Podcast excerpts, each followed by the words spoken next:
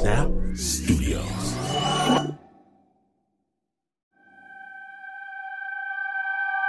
My mother had a birdie. The birdie she could talk. She told my mother's secret. So now she's in the pot. You're listening to Spooked. Stay tuned.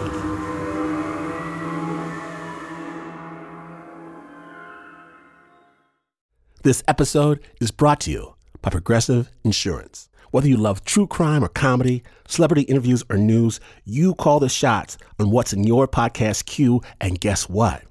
Now you can call them on your auto insurance too with the Name Your Price tool from Progressive. It works just the way it sounds. You tell Progressive how much you want to pay for car insurance, and they'll show you coverage options that fit your budget. Get your quote today at progressive.com to join the over 28 million drivers who trust Progressive.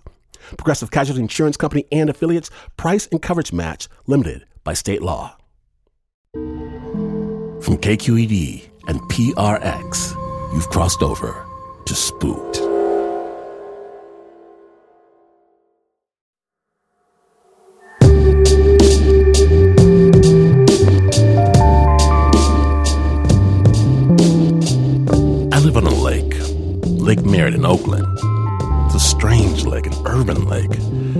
Beautiful veneer hiding decades of industrial runoff, abandoned vehicles, bodies.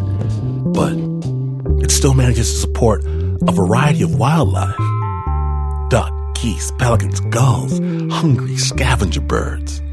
They'll eat anything. Digging through trash next to the rats, they snatch snacks and juice boxes from screaming kids. They huddle at night, though, next to homeless people. As if tamed by this city, as if domesticated, but twice a day, at dusk and at dawn, these birds, they, they do more than scavenge. They hunt, soar over the lake, barely beating wings, searching, searching, searching, then dive straight down, piercing the water, gone, gone, gone. Then they emerge. More often than not, something wriggling held fast in their beaks. What do they catch in this lake? I'm not at all sure, but there it is. There it is. They feast. Expressionless. Not surprised they are provided for. Not triumphant, not sad. Even here, in this place, surrounded by skyscrapers and tourists and municipal buses and taco stands, even here, the hunter finds her rhythm.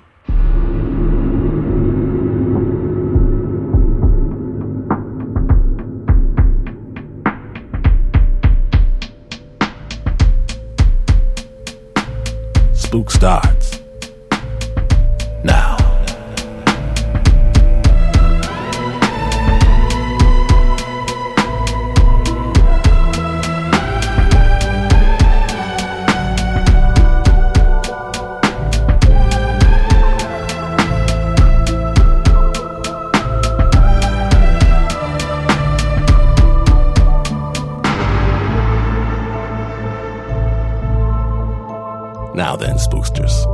we begin with the veteran storyteller. His name is Dan Cope, and we heard from Dan a while back in season four when he came face to face with the fallen.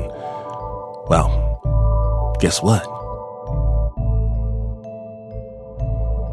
Dan's back. Spooked.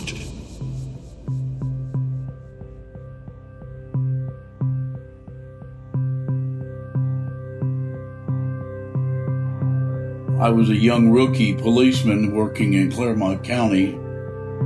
This particular day, I got a call, and the dispatcher said, Code 1, which is no lights and no siren, but get there in a hurry. I went to the address, nice house, huge front yard, one great big giant hickory tree in the front yard, facing the river. And I knocked on the door, and an elderly lady, my age now, 60s probably, came to the door. She reached in and grabbed me by the shirt, drugged me into the house, and said, Please help me, please help me. It took a minute to calm her down to find out what was going on. All the excitement was over a bird in the house. It was just a little sparrow. And what was important to her was that we got this sparrow out of her house without hurting it. It, it, it would be a terribly bad thing if we hurt this bird. A bird in the house means someone who's in jeopardy. And if that bird dies, that means that person is either dead or is going to die. It's a superstition. I wouldn't say I believed it, but I had heard it and I thought it was odd. Anyone that lives in small places along the river, they have their own set of superstitions, and some of them have to do with the river and some of them don't. It took me a while, but I used a broom and my hat. At the time, we wore the cowboy style hat like a like a sheriff would wear. And we finally scooped this bird toward the front door once I got the bird moving toward the door, she calmed down quite a bit and uh, was just talking in my ear, talking rapidly right over my shoulder. Be careful, don't hurt it. We had the screen door standing open, and I got the bird out of the door, but it flew out the door and flew straight into the hickory tree that was in the front yard and hit the tree and dropped dead. This poor old lady was just beside herself because it was killed going out of the house. It was just as bad as being killed in the house. I had to comfort her for a few minutes and calm her down. After a few minutes, I left and I told the dispatcher, and then she gave me another call, which was a dump truck uh, sitting in the middle of the road on the four lane highway in front of the power station. So I went down there as fast as I could. When I got the beside of it, I could tell that it was an accident. There was debris laying around it. I dodged something in the road bigger than a bread box. Wasn't sure what it was. It could be anything. Could be a lump of coal. I just went around it. I remember thinking I'll have to sweep that out of the road. Got up behind the dump truck, and got out. And as I walked up to the driver, he's hysterical. And it took me a minute to calm him down. And he's pointing under his truck. So I had to get down on a knee and look under the truck. And you could see the remnants of a Corvette. A Corvette had come up behind him and, for whatever reason, didn't touch his brakes and ran directly under the dump truck. It clicked in my head. I know what I just dodged. I, I could have run over it again very easily. I went back to pick up the debris. It was the head of the driver, which had been smashed about two thirds of the way flat and was laying in the middle of the road. I got the driver calmed down, got him out of the road, he, was wanting to help and couldn't. Shaking and very upset, white as a ghost. But you could tell nothing like that had ever happened to him before. Once he realized that there was no one alive under there, he just sat down in the grass with his back to, to me and just sat there and I retrieved the head and I got it out of the roadway for the coroner it, it's not like today. We you didn't carry rubber gloves and you used what you had. If you had a piece of cardboard, that's what you would use.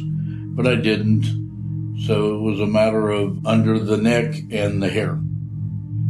We had the, the Corvette pulled out from underneath. I ran the license plate number and I found the driver's license for the man. It was the same address I just left it was this lady's youngest son from the bird incident. I drove back to the house and she was standing in the front yard as though she were waiting for me. And when I pulled up, I started toward her and, and she, she kind of held her hand up like, don't make me wait any longer. I said, it was Billy, ma'am. She just nodded her head, turned around, went to the house, and went in and closed the door. I did knock on the door a time or two, but she wouldn't answer. She was done with me. I'd done my job, so I left. That was my first journey into superstition. Except it, it didn't feel superstitious. It felt natural. By some method of nature, she had knowledge. It didn't feel strange at all.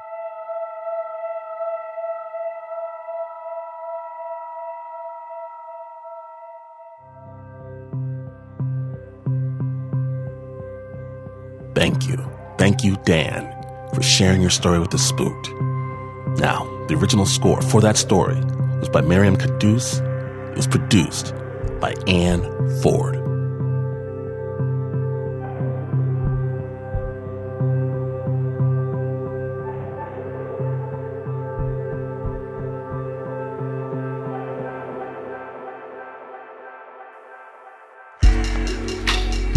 Next up, Mike. Now, Mike has just arrived in Santa Fe. Why is he in Santa Fe? Because he and his wife, they're taking some time apart. You know what that means. Mike's about to move into that one bedroom apartment, that small one bedroom apartment, and he's feeling lonely. But I'm gonna let Mike take it from here. Spooked. I'm feeling pretty bummed about it, actually. I'm not feeling hopeless, but some of the crummy parts about moving, like bringing boxes up and everything like that, it didn't really prepare me for the emotional state of being alone for the first time in a long time. So I am feeling lonely.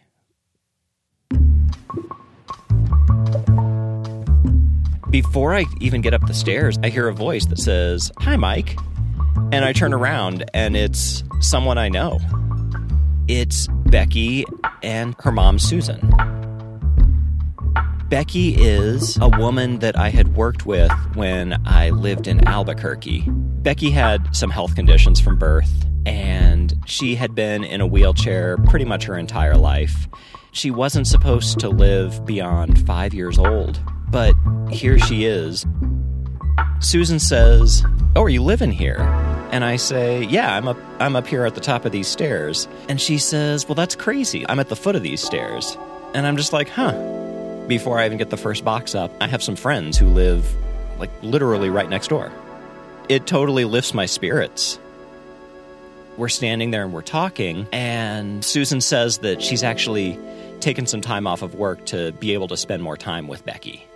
I have a box in my hands. So the conversation doesn't last very long. They go on their way. I carry the box upstairs.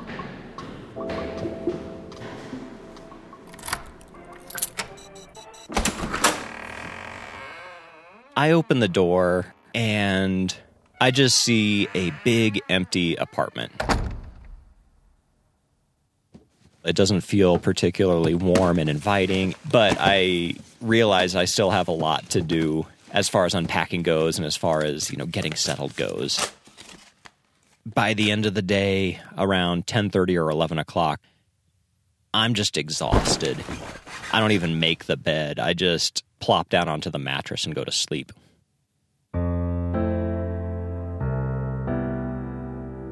One of the things that's really nice about living in this apartment is that Becky and Susan are there, and it's really nice to, you know, just see a friendly face. I come down the stairs one day and Becky is sitting outside. She and I strike up a conversation. I say hi, she says hi. She had just got back from visiting the fire station south of town, and she's telling me about one fireman in particular who she has the biggest crush on.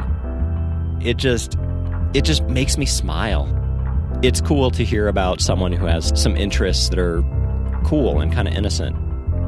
I, I definitely feel like I'm a better person for having Becky in my life. Her mom has pulled me aside and told me about how Becky's health is going downhill. So I want to keep things light and happy. One day I'm coming down the stairs and I see Becky sitting out in the plaza, and I go over to say hi, and she just reaches out to give me the biggest hug. It's the kind that if I tried to pull away from, there's no way to pull away from it. She knows that it's the end, and I know that it's the end, and I'd I'd like for it not to be, but this was the last time we saw each other. She died not two or three days later. After the service, Becky's mom, I think she has a lot of memories in that apartment complex. And so she packs up her things and moves about an hour south of Santa Fe. And that night, I have the weirdest dream. It's a nice, crisp fall day. I'm jogging. I remember the leaves crunching under my feet. I remember feeling the, the breeze on my face.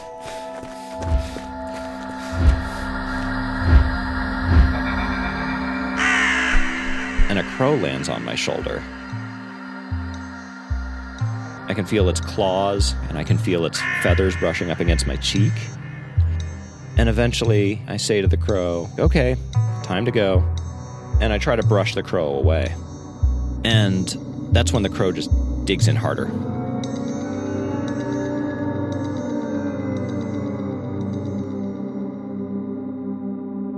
Wake up, I can still feel the claws from the crow on my shoulder. But I look over and there's nothing on my shoulder. So it just feels wrong. I look over and I see that my dog is just sitting by the bed trembling he's an older dog at this point, so part of me thinks that he has to go to the bathroom. I get up and he just bolts to the door and we go outside. It's just past dawn, which is about the time I get up anyway. It's a beautiful morning. There's a tree outside my apartment and it's a songbird tree. It's a tree that the songbirds have nests in and you can hear them chirping throughout the day. and the dog just wants to get away from this. We're walking along the trail, and we come along a coyote fence. And sitting on this fence, there are crows. And they're sitting there and they're just looking at us. And I've never seen them in a group this big before. It's not uncommon for crows to sit in a row. Like they will sit in groups, but what seems weird is they're all they're all staring at me. They're not focused on anything else. They're not looking for a, a new place to fly or they're not like squawking at each other. All these crows are looking directly at me. I'm not sure what's going on. And the crow in the middle just kind of turns and starts squawking at us. And that's when my dog runs away from the crows. I don't know why he's all of a sudden scared of this crow squawking at him. We spend the next hour pacing. The dog comes to the base of the stairs to the apartment, puts maybe one paw on there, and he won't go up any further. I'm able to coax him to come back up to the apartment, and he doesn't leave my side the entire morning.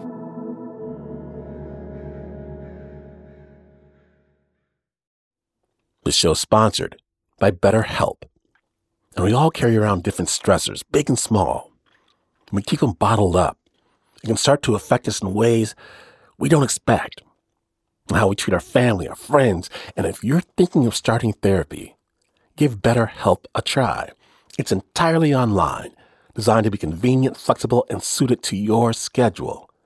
Get it off your chest with BetterHelp. Visit BetterHelp dot com slash Glynn today to get 10% off your first month. That's BetterHelp, H-E-L-P dot com slash G-L-Y-N-N. Support for Snap Judgment presents Spooked comes from Odoo. Tired of relying on disconnected software to manage your business? Then you need Odoo. Odoo is an all in one management platform with a suite of user friendly applications designed to simplify and connect every aspect of your company in one easy to use software so you can get more done in less time. To learn more, visit odoo.com slash spooked. That's O D O O dot com slash spooked. Odoo, because amazing employees deserve amazing software.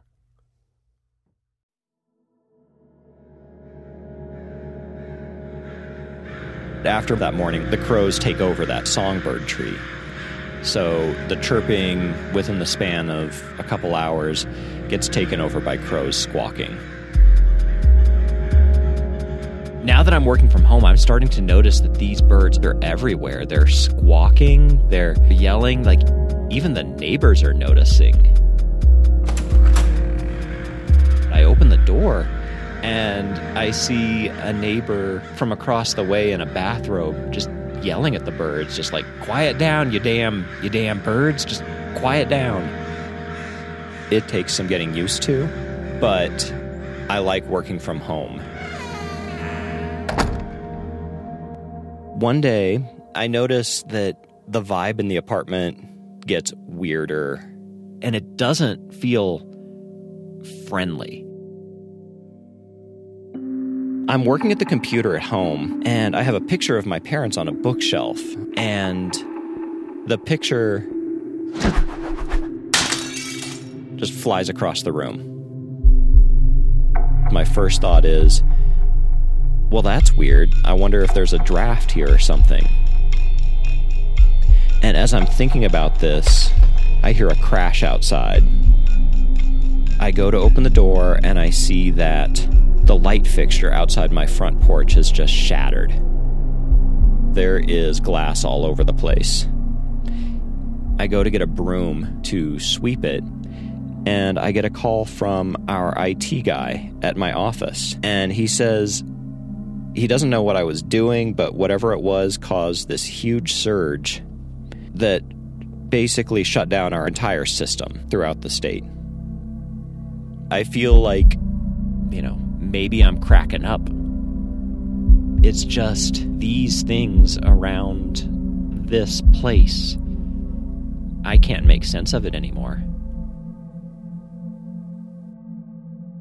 So, a couple of months after this experience, it's about 10 at night, and I get a phone call.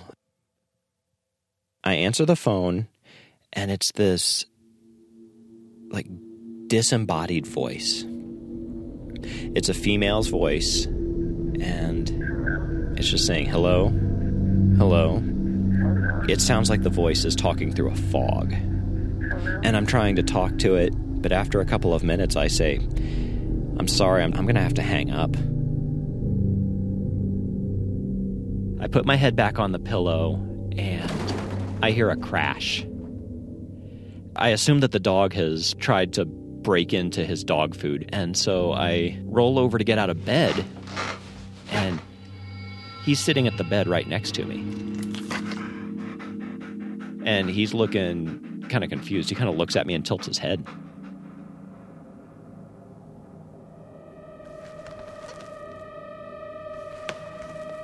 My heart's going a mile a minute. I'm I'm terrified. I walk down the hall, I make the turn into the kitchen, and all of my cupboards are wide open, and all of the pots and pans that are hanging are just swaying back and forth. They're just they're just rattling.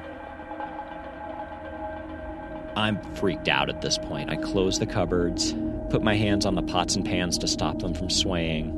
And I'm thinking, Ever since I've moved into this place, it's been weird with weird dreams, with the crows, with things being thrown across the room. And then every time, every time, I'm somehow able to convince myself that this place is normal and that I can make this work.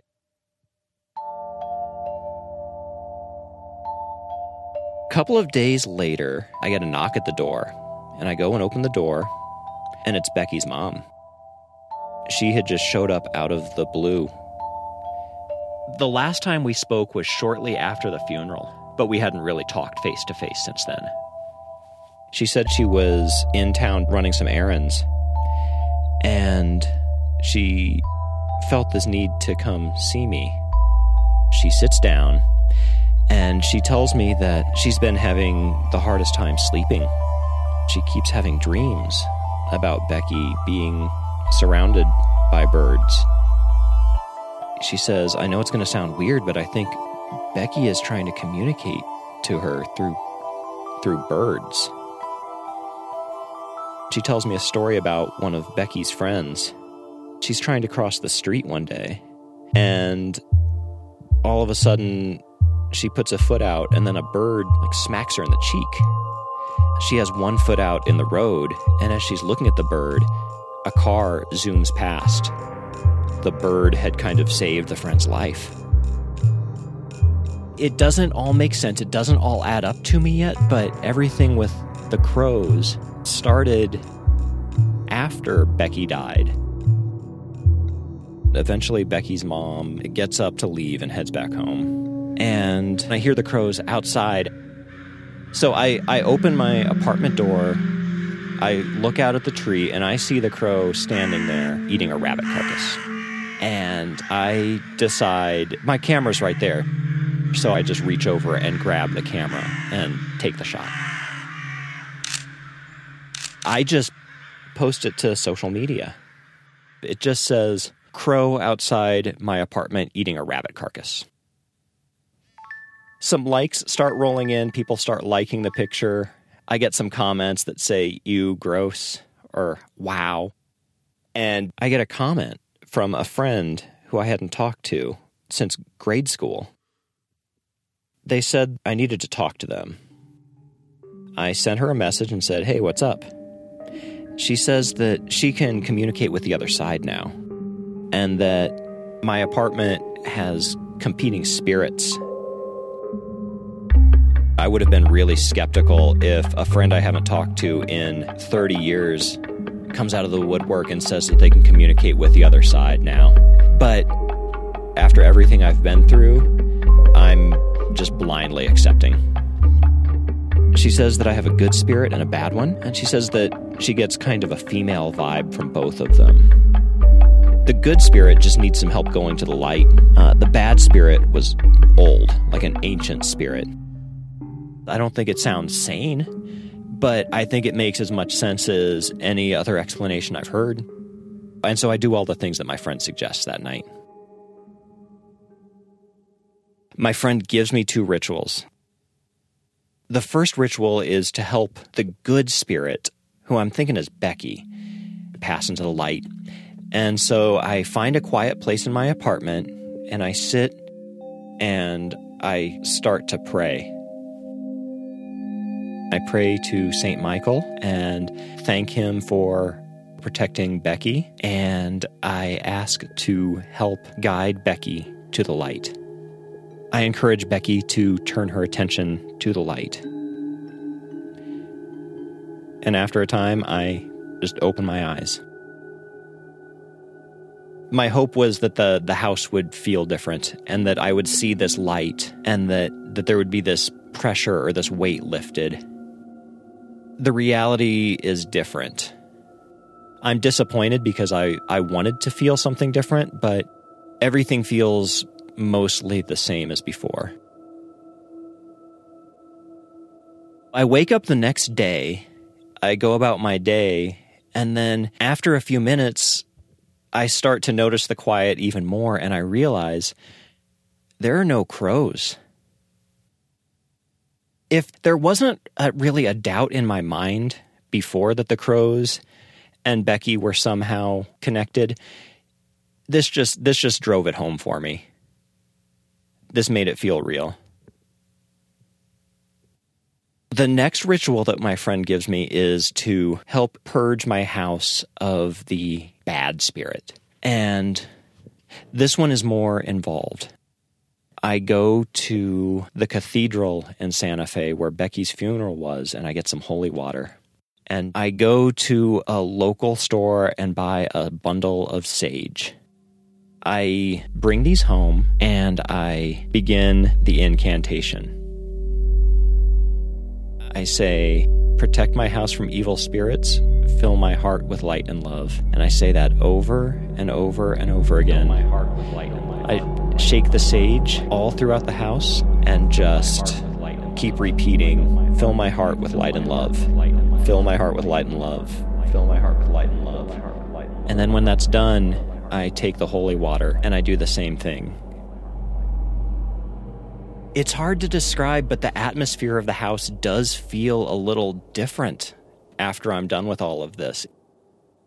The best I can describe it is it feels like a pressure has been lifted. I think the rituals worked. I think that I have purged my house of whatever evil spirit was haunting this place. So the next morning, I message my friend, and she says that I need to go through the same ritual again the next day, and that it might take more than one time to do this. And so I do it again. I do this for two weeks. For the next six months, there's nothing. The house is peaceful, the house is quiet. I'm able to sleep at night, there's no nightmares. My dog dies, which is really sad, but there's nothing going on that's scary or unexplainable in the house. I decide I don't even need to look for another apartment and I just re sign the lease. About a week or two after I sign the lease, I go to bed early. I'm in that near sleep state, the one where it's you're not quite awake and you're not quite asleep. All of a sudden, I hear this very clear, calm voice say, If you want to see what's haunting your house, you should open your eyes now. And so I open my eyes and I see my alarm clock. And it says it's 12:35 in the morning. And so I roll over and I see hovering over my bed a giant smoky bat. It has a wingspan of seven feet. It's huge and it's just staring at me. I'm terrified. I roll over the bed, under the bat. I can kind of feel the smoke on top of me. And I crawl outside. I'm sitting out on that porch for hours.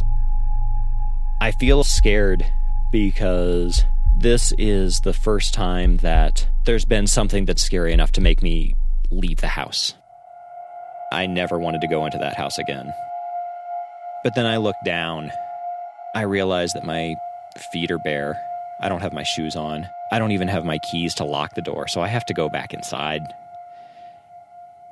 So I finally build up the courage to go back in, and I turn on every light in the house. And I realize whatever was there that woke me up is gone. I don't go back to sleep that night.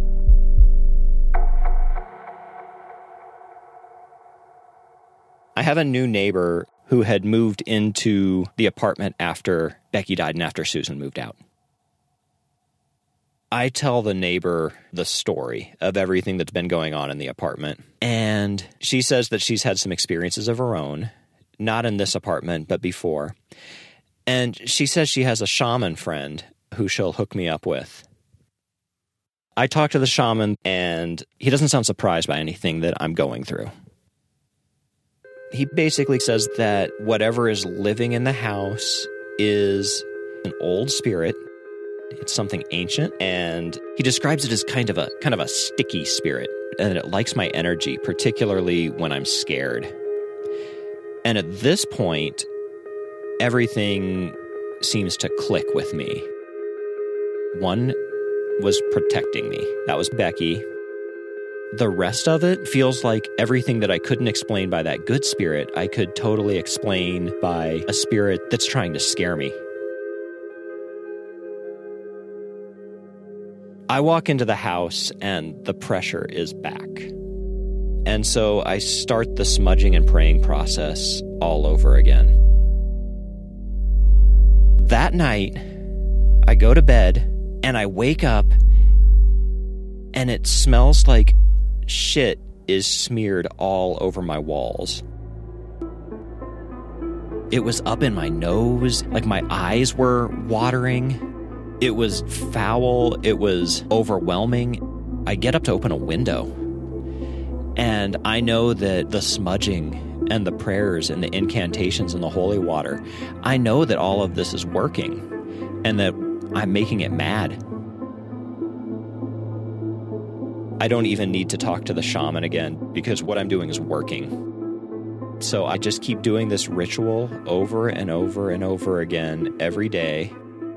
Then two weeks later, it just stops entirely.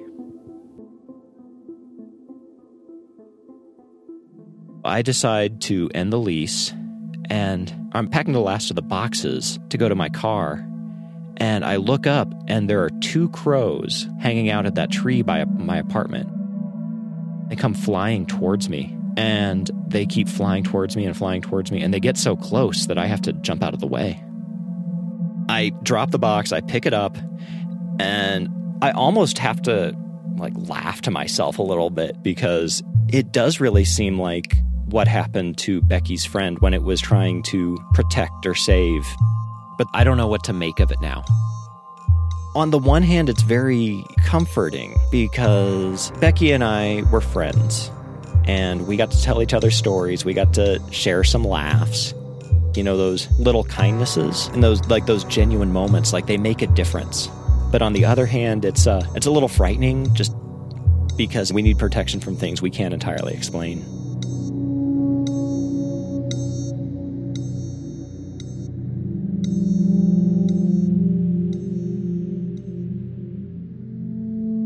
Thank you, Mike. Thank you, Mike, for sharing your story with the Spooked. Understand, Mike is a Spooked listener. We love, love, love to hear from our listeners. That story, the original score, was by Lauren Newsom. It was produced by Aaliyah Yates.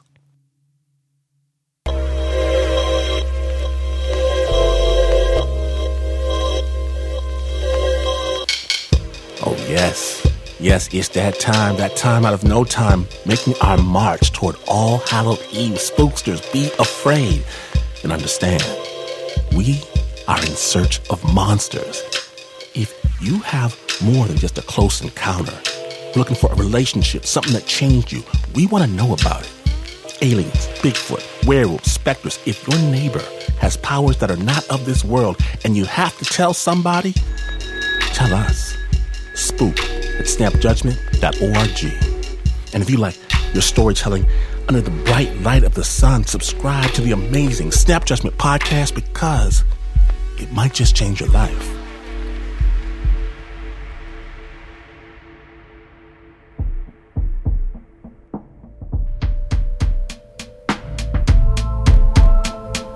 Spook was brought to you by the team that never eats chicken, not after this episode. Everybody except for Mark Ristich. He's at KFC right now. Anna Sussman. Our chief spookster is Eliza Smith. Chris Hambrick. Annie Nguyen. Lauren Newsom. Leon Morimoto. Renzo Gorrio. Teo Ducat. Marissa Dodge. Aaliyah Yates. Zoe Frigno. Greta Weber. Jacob Winnick. Sana Khan. Tiffany Eliza. Ann Ford. Fernando Hernandez. And Flo Wiley. The spook theme song is by Pat Mesiti-Miller. My name is Glynn Washington. And there is a time for almost everything. Almost.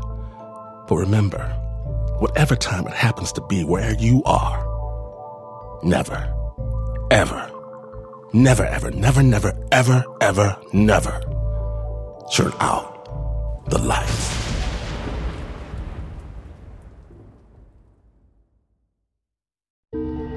This story was summoned in the dark of night by KQED and PRX.